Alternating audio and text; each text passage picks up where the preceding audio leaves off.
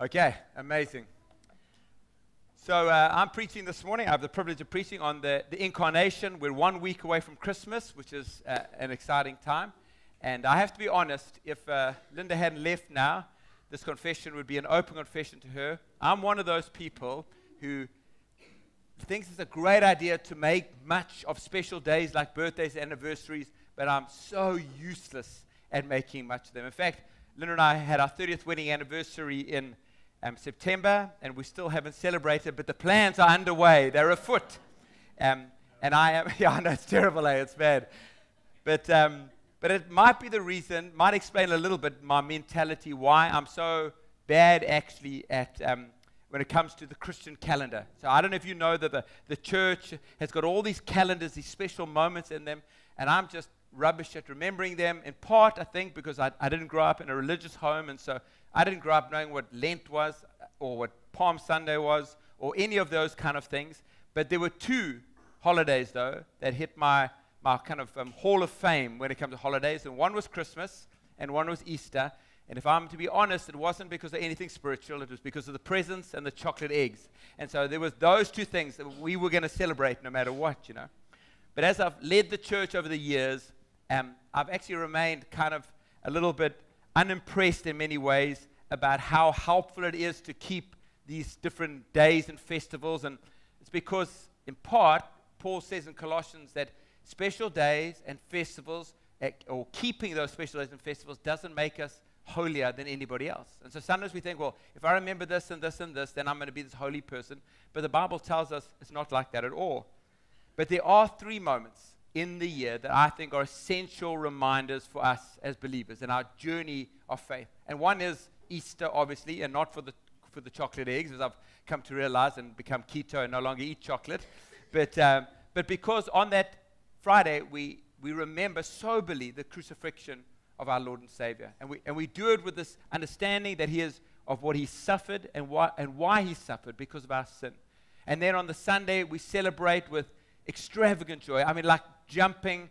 I've often thought when I get to heaven one day, I'm going to be able to worship God like a firework. Do you know what I mean? I feel like I'm going to be able to fly in the air and then just explode into sparks like this and then come back together again. And just like, how do, how do we express our gratitude and love and our joy for what He's done? And that's what happens when we remember the resurrection. And the, the second date is Pentecost, which is not a normal one. We don't have a big public holiday for it, but such an important day when the Holy Spirit was poured out upon the waiting disciples, and we sang about it today.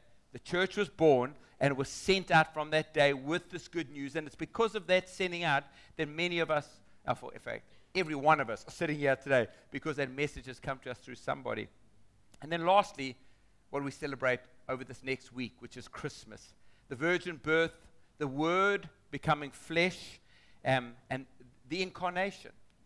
And uh, Luke writes about this, and he talks about how Mary um, was, was approached by an angel and told and given this news um, about the, the baby that would be born to her, which is, would be the Son of God. And I want to read that passage and one from Luke as well. And then I want to go this morning and look at the book of Hebrews. And so the narrative story is told to us, and we've heard that many times over Christmas. But I want us to step back with the writer of Hebrews and, and understand what the incarnation is and how it applies to us and, and what our response perhaps should be to it over these next few days. So, Luke chapter 1, verse 30 to 38, and then Luke chapter 2, 10 to 12.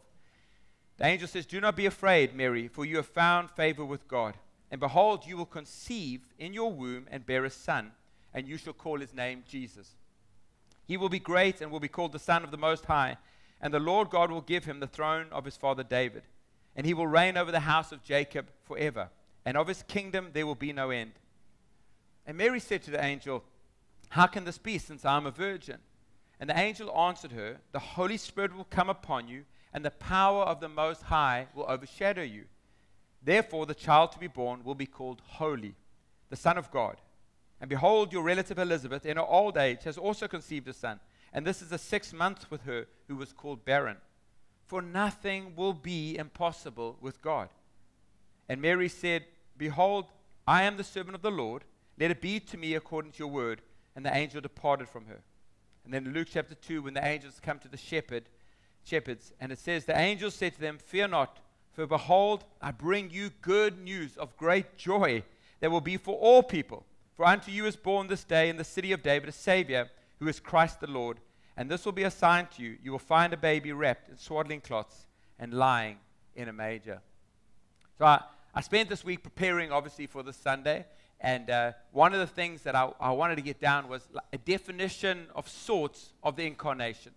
That we know technically, I guess, what it means is that God, who is a spirit being, put on humanity, put on flesh and blood. But, but what does it mean for us? What is it that I want you to walk away with and understanding? And, and this is what I wrote down. I said the incarnation is a supernatural work of profound identification with humanity and the perfect revelation of God, without which our deliverance would be impossible for a God who is just. Can I read that again? It is a supernatural work of profound identification with humanity and the perfect revelation of God, without which our deliverance would be impossible for a God who is just. And that's a lot to remember, and none of you are going to actually be able to say that in the car on the way home. Hey, how's that definition? And so, as always, it's a good idea to kind of pare it down a little bit and come up with something that is more easier to hold on to. And uh, based on what Dylan preached last week and the quote that he brought to us from Tim Keller, which I thought was incredibly powerful, I think this would be a good small version of the incarnation that it is God's outrageous pursuit of his wayward children. In that quote from Tim Keller, he says Christianity is unique among all religions, for it is about God's pursuit of us to draw us to himself. In every other religious system, people pursue their God, hoping that through good behavior, keeping of rituals, good works, or other efforts, they will be accepted by the God that they pursue. Now, the word outrageous, I, I toyed around, is that the right word there? Because outrageous means like it actually makes me a little bit angry. Do you know what I mean? Like it's like it, like it causes me to be like, this is ridiculous, the outrageous pursuit of his children. But actually, from the point of view of people that are religious or proud or self righteous, the whole idea of the incarnation is outrageous. It offends us to think that we might need someone to rescue us. When I've done something wrong, uh, like, like I'll take care of it. If I made a mess, I'll fix the mess. I don't need you doing this on behalf of me. I don't need you, God, to come and do this. I'll, if I've sinned, I'll pay the price of my sin. That's just self righteousness. It also offends many people that think that God, that the holy God would stoop to become a human being, to be born of a woman, and to become so vulnerable that he would be um, subject to pain, hunger, tiredness, and even death. It's also outraged in the sense of value. I don't know what you guys are like. I've got this inbuilt sense of value. I, I don't mind spending money on something that's worth it. And so I could spend a thousand bucks or ten thousand bucks buying a bicycle because they would definitely be worth it. We know that they would be problem. But I hate it. but I hate when I spend even a small amount of money and it's not worth it. So, like, like for example, I can go away and stay at a hotel and pay that amount of money, and it's a good room, and I go, okay, that's fair. But if I pay the same amount of money for something that's horrible, then I like I'm I'm crazed. I, I bought something from Amazon a little, little while ago from China. Don't. I mean, I know it all comes from China, but don't buy from that Chinese company on Amazon. They send me the wrong thing, and then in order to return it, I had to send it to China. I had to pay for the postage back to China to return the thing, and it was 80 dirham, and I spent about I don't know how what my time is worth, but way more time there trying to get value back, and you stole my 80 dirham. Anyway, I didn't get it back. I'm just outraged by that. But in some ways, we have that same sense. Like, how can the God, the creator of heaven and earth, take on flesh and blood and pay the price that Jesus paid for what? For the created, for us who were, who were made by him. This is the, the creator God, and we are made and we are sinful and fallen, and it makes no sense to us. It's outrageous that he would pay that price to win us back again. But it is outrageously generous, it's outrageously gracious. It is literally the ultimate gift that God would send his son. And it's little wonder then that we celebrate Christmas by the giving of gifts. I know it goes overboard, but there is a reminder to us as we exchange gifts with one another that we have received the ultimate gift and the ultimate joy. So, what is happening in the incarnation? Um, and we see now by the the, the author of the, the book of Hebrews, he writes this in Hebrews chapter 2, verses 14 to 18. He says, Since therefore the children, and those are those that belong to God, since therefore the children share in flesh and blood, he himself likewise partook of the same things, that through death he might destroy the one who has the power of death, that is the devil, and deliver all those who through fear of death were subject to lifelong slavery. And I'll speak about the fear of death in a moment. For surely it is not angels that he helps, but he helps the offspring of Abraham. Therefore, he had to be, he had to be made like his brothers in every respect, so that he might become a merciful and faithful high priest in the service of God, to make propitiation for the sins of the people. For because he himself has suffered when tempted, he is able to find those who are being tempted. On, our, on the road that comes to the church, Mirabia here, if you, if you drove up that way, on one of the warehouses, actually, I'm not even sure if it's there anymore. It was there for many years. I think they might have painted over it now. Somebody had put graffiti on the wall there, which is super unusual because you just don't see graffiti often in Dubai anyway. But it was, a, it was the message of this graffiti that like, struck me when I read it for the first time. And actually, there was, before we'd even rented this place as our warehouse, I remember seeing that graffiti on, on the road. And it said this on the wall salivating for some kind of salvation. And there is a hunger in humanity for salvation, whatever that means for people, this desire for peace, this desire for order, the desire for a society that might reflect something of that, a sense of meaning, a sense of belonging. But ultimately, we understand that, uh, that what, it, what salvation really is, is a reconciliation with our Creator God. That the one who made us desires for us to be in a relationship with Him, but we've been separated from Him, and He wants to restore that relationship. That's what salvation is. And this passage that I read now is, is a part of a, a, a, like a case that the writer of Hebrews is making. Yeah, he's, he's, he's wanting to tell us that Jesus is the Savior that we need. That that person that wrote on the wall, they're celebrating for some kind of salvation, he needs to meet Jesus. And that Jesus has finished that work of salvation and is now sat down at the right hand of the Father so that there's no more work left for us to do. As Royston started the meeting today, we are free, we've been liberated, and, and we've been invited into the rest that the writer of Hebrews speaks about. And he, he, he writes this message and because it's of the utmost importance to those who were hearing it then to understand rightly what it is that Christ has accomplished and the utmost importance for us today as well. And he starts off, as he makes his argument, by contrasting the, the, the previous message that was given with the new message that is given. And he says in Hebrews chapter 2, and if you've got your Bible open, you can just keep it open in Hebrews 1 and 2, although they will be up here as well. Um, he starts off by saying that um, the old covenant was declared to us by angels. And so the messengers of the old covenant was the angels that brought it to us. And it proved to be reliable. In other words, the message that, they gave was true. This is God telling the people who he was. And he was saying that I'm a holy God and I need you to live as holy people. I need you to live righteously. And this is how you live righteously. You worship only me. And you know, um, do not murder, do not steal, etc., etc. And, uh, and, and that proved to be true. And there were consequences when, we, when you um, lived that way and consequences when you transgressed the law. There were blessings when you kept to the law, and there, were, there, were, there was punishment when you didn't keep to the law. And that's what he says, yeah. He says that every transgression or disobedience received a just rep- retribution. Not, not too much, not too little, but a just retribution, a just punishment for the sin. And the law judged in this life but the law was pointing towards the judgment that was to come in the um, after we die, which David speaks about often in the Psalms. In Hebrews chapter 9 and verse 27, it says this It is appointed for men to die once, and after that comes the judgment. And uh, the prophet Hosea, we've just done a series through Hosea. For those of you that haven't been a part of it, love the book. And, and in chapter 13 and verse 14, the prophet says, he says, where, he, says uh, he speaks about the sting of Sheol, and Sheol is the world of the dead. So the sting of death. And, and he, he speaks about God's promise of redemption, and he says, Where, O death, is your sting? As which Paul picks up in 1 Corinthians 15 as well. Where, O death, is your sting? And what he's speaking about is that we die, but when we die in our sins, then, we, then that's where the sting is. He's not, it's not dying that's the problem. It's dying and then facing the judgment that is a sting. All men die. All of us obviously will, or men and women. I mean that together. Um, but our death is not into some black ob- oblivion. It's not an eternal sleep, as if they weren't tragic enough.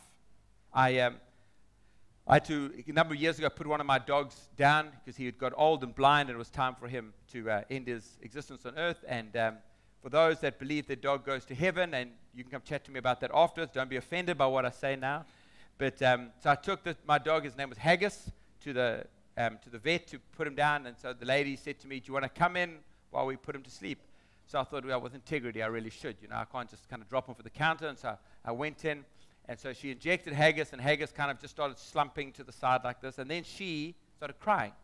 I thought, lady, how can you be crying? This is your job. Like, you must do, uh, how many of these do you a day? And you have to go through this emotional turmoil every time. Anyway, I ended up crying as well, but it was not my fault. She was crying first, okay? And, uh, and as I kind of walked out into the car park, I was thinking to myself, like, like why am I emotional? Like, I'm, not, I'm very pragmatic. I know that it's a dog. I know that it doesn't have a soul, I, I, but it has a personality. It has, like, it, like he was a, the fat, stupid one of our two dogs. You know what I mean? Like, and he had a cute, fat, stupid personality. That was just who he was. He was like, he was like dumb, and he walked into stuff. And, and then we had another dog called Jessie, and she was amazing like this. And, and so we contrasted him. But he was gone now. Was, he was gone. I would never see, I would never encounter him again. That personality doesn't come out. I, I don't one day see him in heaven. And so the idea that we would die and just go into nothing is, is tragic. But as tragic as it is, it's still preferred to be, to be put in the place where our accounts are settled when we, are, when we die in our sin.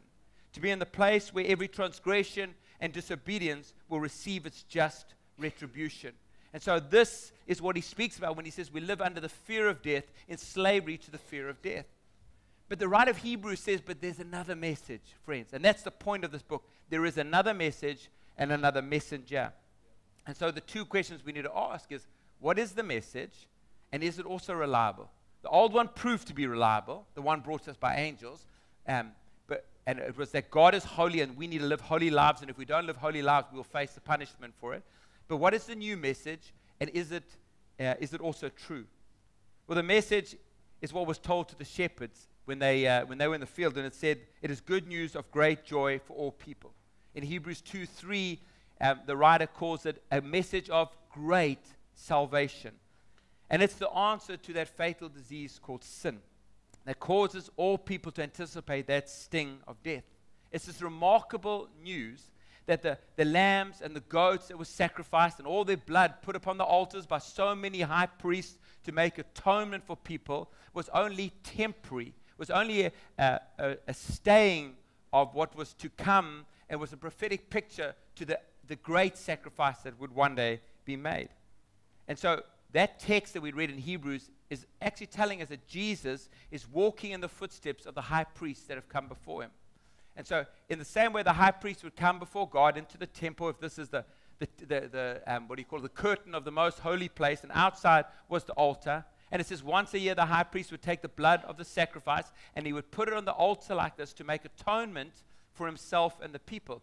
And he was representing the people as he went in. And so, if I was the high priest, and I'm not, and you were the people, I would come in as one needing atonement and representing a people that need atonement before the holy God. And I would take the blood of those goats and I would put it on the altar. And now the Bible says Christ comes as that high priest. Except he is not the one that needs atonement because he has lived a perfect and sinless life. And he is not offering the blood of lambs or of goats, but he's offering his own blood as we remember today when we, when we had communion together. And so, what it says is that he himself would be offered to make propitiation for the sins of people. Propitiation is one of those words. Hey, like, what does that mean, man? And we make it like it's the hardest to understand theological word on earth, and it's not. I mean, we can say words like pre- precipitation, and that just means that it's raining, which doesn't happen often in Dubai. So we can say the word propitiation. It's not a popular word. There's many Christians that don't like this word. There's many theologians that don't like this word. And that's because it has this, it it's, has a connotation or it's been used to describe the, the placating or satisfying of an spiteful, arbitrary deity. And so the idea of propitiation that often is in the minds of people when they use this word is like we've seen in movies, like whatever, I, I can't remember which movie this was. I remember seeing it. They took the virgin and they kind of tied her to this pole at the edge of the, this, this cliff like this, and out from the dark depths came this demon creature that that ate the virgin and was satisfied by her blood. And like this, this anger now that it was going to be poured out upon them has been, has been um, made low and, and the, the beast is satisfied. But the use of that word propitiation in the New Testament, and especially in Romans chapter 3 and elsewhere, carries an entirely different implication. Let me explain why. Because propitiation in the New Testament tells us that God is both the one that demands satisfaction and the one that provides satisfaction. He is both the one that demands that justice is done and the one who tastes death in the scripture we read um, for everyone. And now, before you dismiss justice, because some people say, you know what, I don't need a God of justice, I just want a God of mercy. Of course, I've messed up, I understand that, but like, why is he, like, why is he making a thing about it? Like, he's God, doesn't it affect him? Tell him to just, he should just forgive me, and, and when I die, let me just go live with him or whatever it is. But, friend, how can you trust the word of an unjust God? If God sweeps lies and deception under the carpet like this, how can we trust that He will keep His word when we come stand before Him one day? How can we trust that when Jesus said upon the cross, it is finished, that it actually is finished? How can we entrust ourselves to a God that we don't know what His nature is like, that He doesn't uphold justice? He just? Will He be just to us for all eternity? And the reason that we can trust God is precisely because He is holy and that uh, He is without wickedness or injustice. Plus, this is not a choice that God makes. God can't turn on or turn off injustice. We can do that. We can turn on justice when it applies to us. Oh, they were so wrong the way the person treated me. And then turn it off when we think about the way that we've treated other people. Or we turn it on when it's about our people and the decisions our people are making, and turn it off when it's about somebody else's people. But God cannot. He is always just. He is loving and just, always. And so He will not leave those that have been violated or oppressed or stolen from without justice. Doesn't matter what you've been through, friends. Doesn't matter what injustice has been inflicted upon you, God will not leave you without justice, and He will not allow the perpetu- those that have perpetuated injustice to go scot free. And He will not allow us, if we have been the ones that have acted unjustly, to get away with it.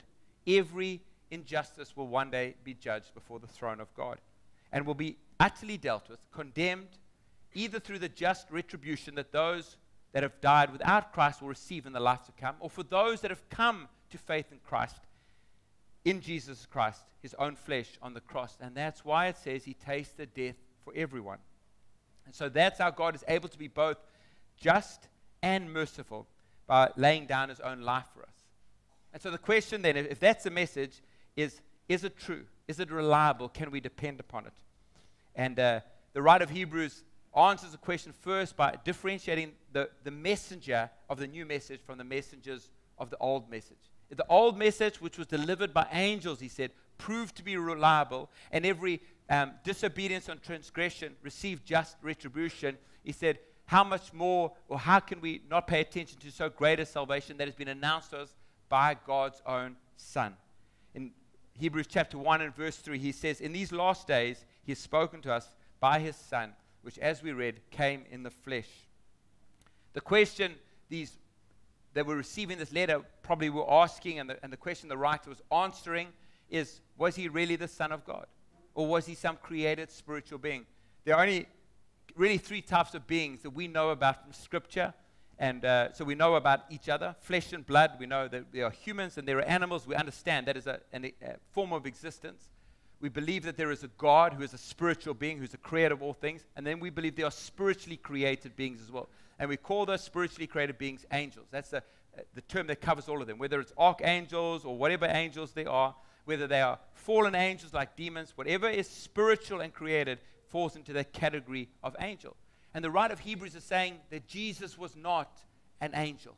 And he goes to make the case and prove why he's not an angel, so that there's no thought in our mind that God created this angel and sent him like, like a created son to die on our behalf, to take on flesh and die on our behalf.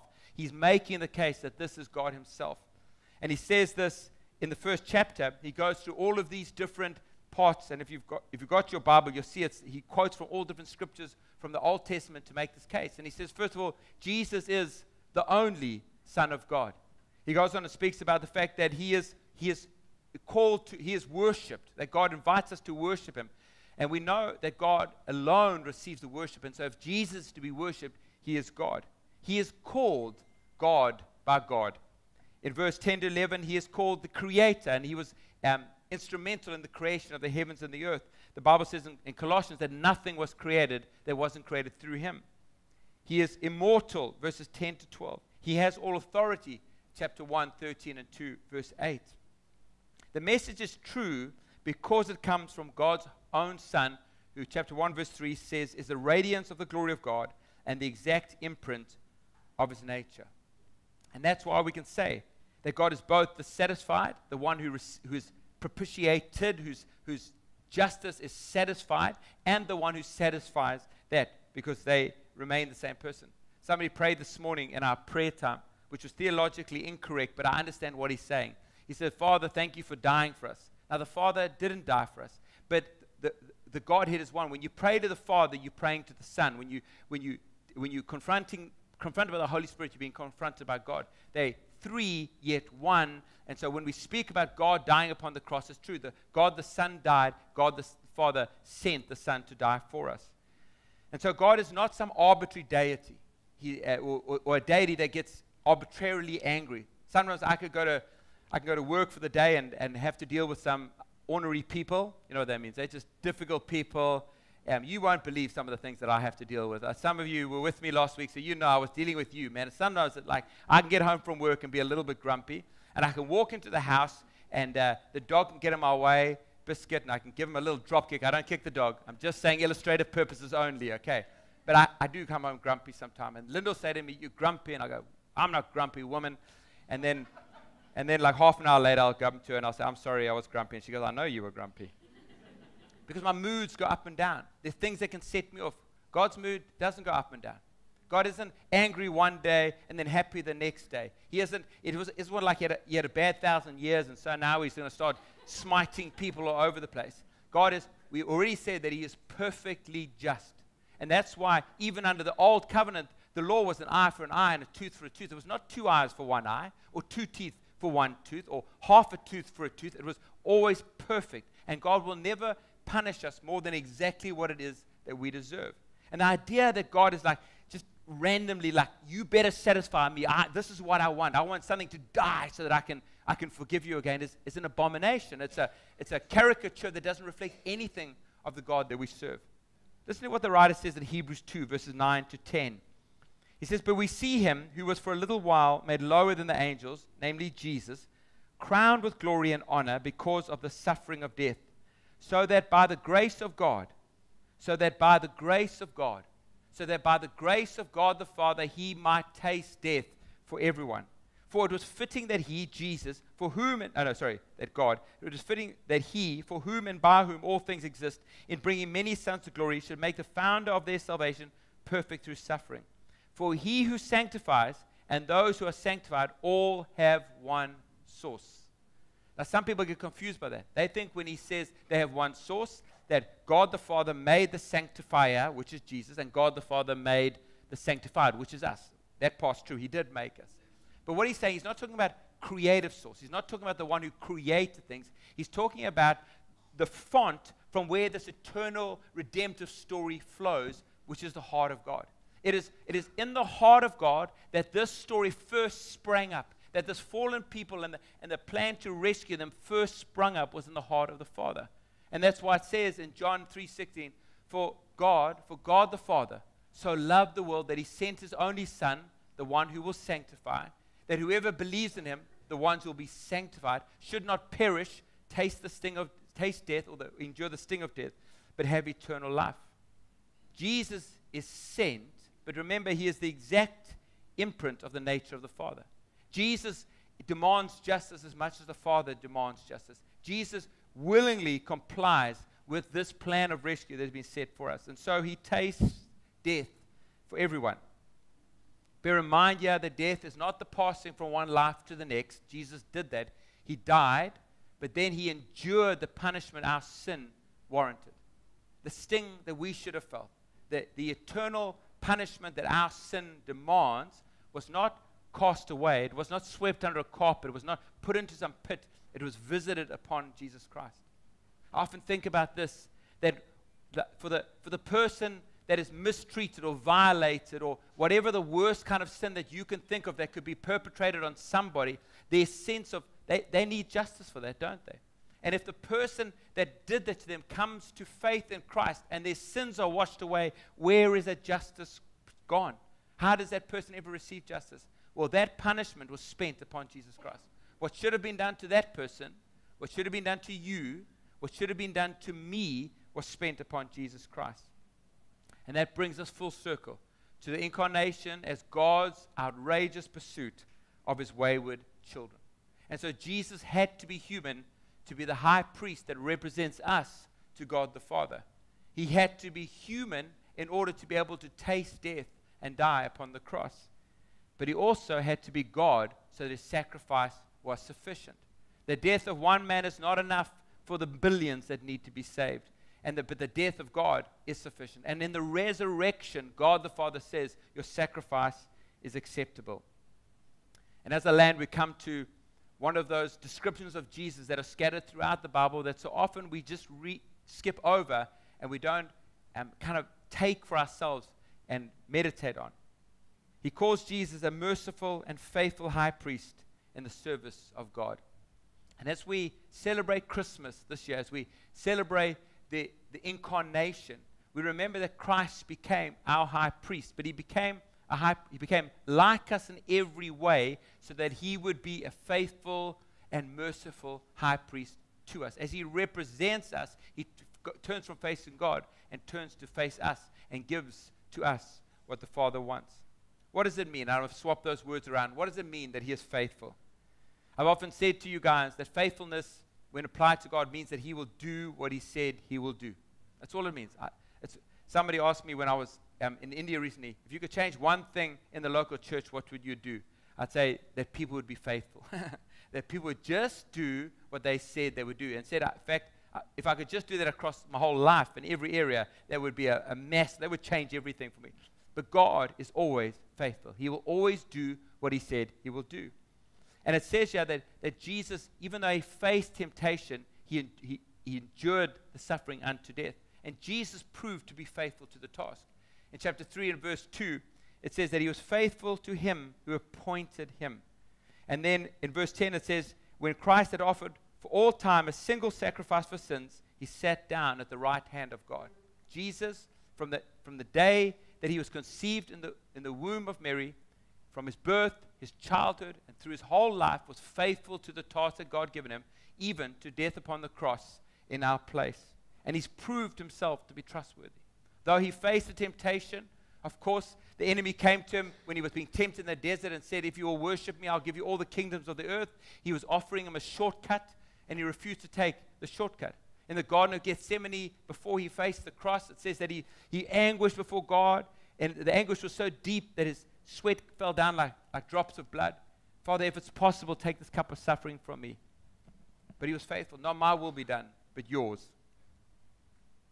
And he's proved faithful. We can trust this message. This message that has come through the Son is reliable.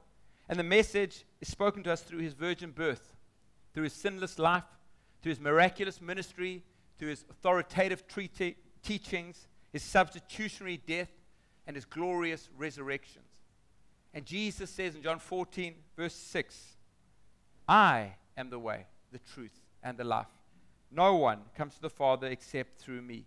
And that message, as it resounds across the earth and through generation after generation, is the message the writer of Hebrews says, pay attention to this do not drift away from what you have heard. Do not drift from having put your faith in Christ and trusted His finished work, the one who has made the one single sacrifice and sat down. Do not drift from that to now relying upon your own strength, your own sense of your religiousness or keeping the law or keeping anything else. I depend upon Jesus. As we sang that song today,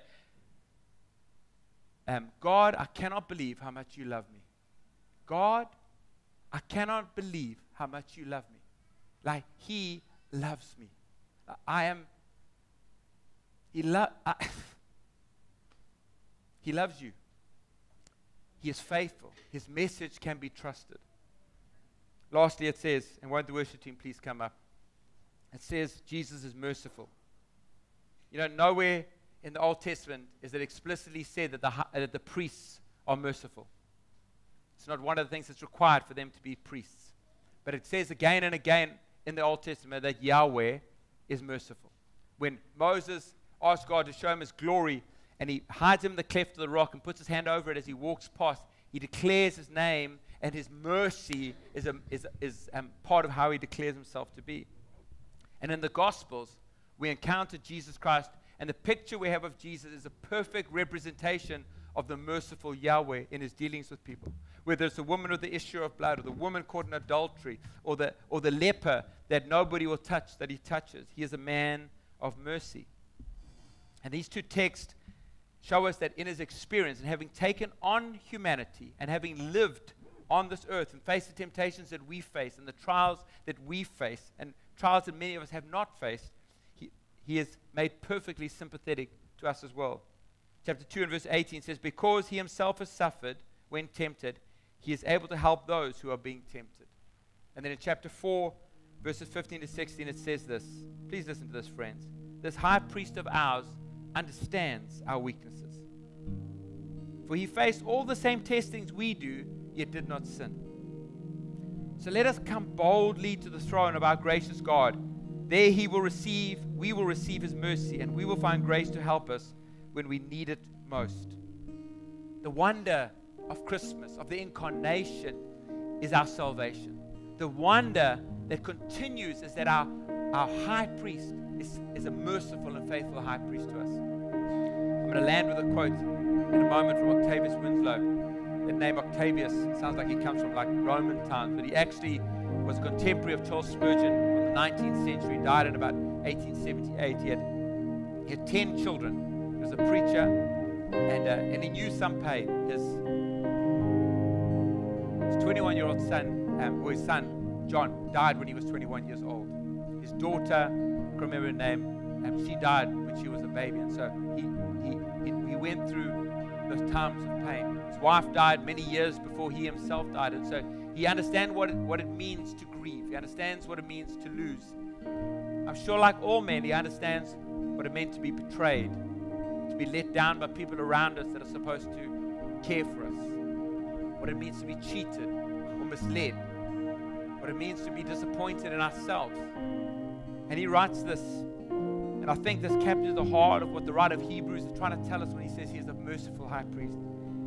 He says, Beloved, you know not how accurately and delicately the heart of Jesus is attuned to yours, whether the chord vibrates in a joyous or a sorrowful note. You are perhaps walking a solitary path. There is a peculiarity in your trial it is of a nature so delicate that you shrink from disclosing it even to your dearest earthly friend. And though surrounded by human sympathy, yet there's a friend you still want, to whom you can disclose the feelings of your bosom. That friend is Jesus. Go to him, open your heart, do not be afraid. He invites, he bids you come. For in that he himself has suffered, being tempted, he is able to support those who are tempted. And as we land this morning, or this afternoon, I want to want to make two invitations to you, two opportunities for you to respond to what I've said today. One is for those that are that are, have not been reconciled to God the Father, that are on a journey, a spiritual journey, to understand like, like, why am I here? What, what meaning does my, my life have? Where am I going? God has spoken through His Son a word as clearly as can possibly be spoken. I am the way, the truth, and the life. No one comes to the Father except through me.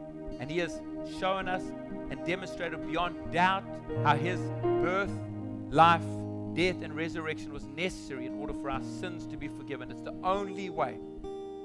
We cannot accomplish it through our good works. We cannot accomplish it by giving all our money away or being consumed by flames on behalf of anybody else. Can only depend upon the finished work of Jesus Christ. and my invitation to you today is to come through Jesus and be reconciled to God the Father. The Bible doesn't say that we have to go through some weird ritual or become a member of a church, even. It, it doesn't say any of that. We don't have to even give up the, the things that we think are so important to us. What we have to do is surrender ourselves entirely to Jesus Christ and recognize that only through His life can we have the forgiveness of our sins. That we repent of living according to our own way and choose his way. The Bible says that that happens when we, when we call upon Him. All who call upon the name of the Lord will be saved. And so, in a moment as we worship, if you have felt the Spirit of God and you maybe you would know Him as that, beginning to draw you in. If the Father has opened the door and invited you to come in today, then won't you respond to Him? You say, Jesus, I trust you. And then after the meeting, we're going to have a team up here of, of ministers who'll be happy to pray with you. And you come up and say, I, I, I, I cried out to God today. Won't you pray with me as I receive Christ my Lord and Savior? The second response I want is for those that are already reconciled to God. The writer, the writer of Hebrews says, pay attention, don't drift. You know what happens is we start off so good and we trust Jesus and then we get knocked around by the things that happen in our lives. Maybe you've gone through a divorce. Maybe you're in a, in a in difficult relationship. Maybe you've known sickness. Maybe you've, you've, you've, you've dealt with battles in your finances or whatever it is, an area of your life. Maybe you yourself have given yourself over to, uh, to, to wickedness or to sinful living and you, and, you, and you feel unworthy and ashamed. And the writer says, Hold on, man. Hold on. He is a faithful, merciful high priest and for you to come boldly into his presence and to be reminded that this is it. I said to the first meeting, I, I, I was saying, like, um, you know, we all worship something. See, why God calls us to worship Him is because that's how, it's what we were created to do. We were created to worship problem is when we don't worship God, we're worshiping something else. We're worshiping relationships, we're worshiping our careers, we're worshiping our popularity, we're worshiping our staggeringly good looks or whatever it is, depending on what category you fall into. But all of those things will fade away. The best of relationships can let us down. The, the most amazing careers can collapse or, come, or always come to an end. The finances are left behind the good looks begin to fade under the, the sagging weight of wrinkles in our lives. But Jesus remains faithful. His work is done and finished, and that's why we worship Him. So won't you stand with me, please? I'm going to pray, and then we're going to we're going to worship together. We'll sing that song again. God, how you've loved me.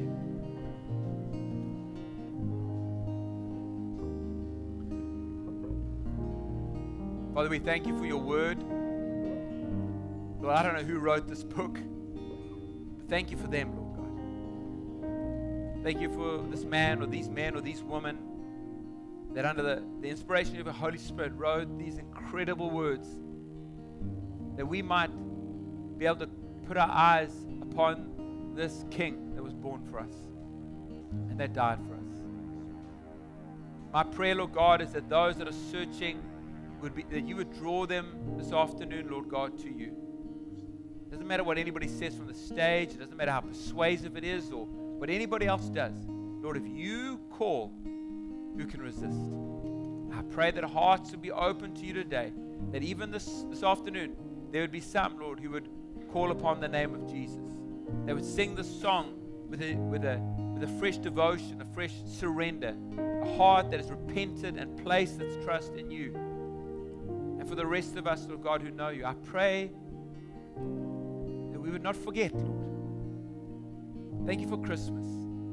Whether Jesus was born on this actual date or not, who cares? It's, this is the day we choose to remember. Thank you, Jesus, that you took on flesh and blood like us, that you call us brothers, that we are the children together with you of the, of the Heavenly Father. And that that all has been made possible because you so graciously became like us and tasted death in our behalf, and now remain forever and ever and ever and ever the faithful and merciful high priest through whom we come. And in your wonderful name we pray. Amen.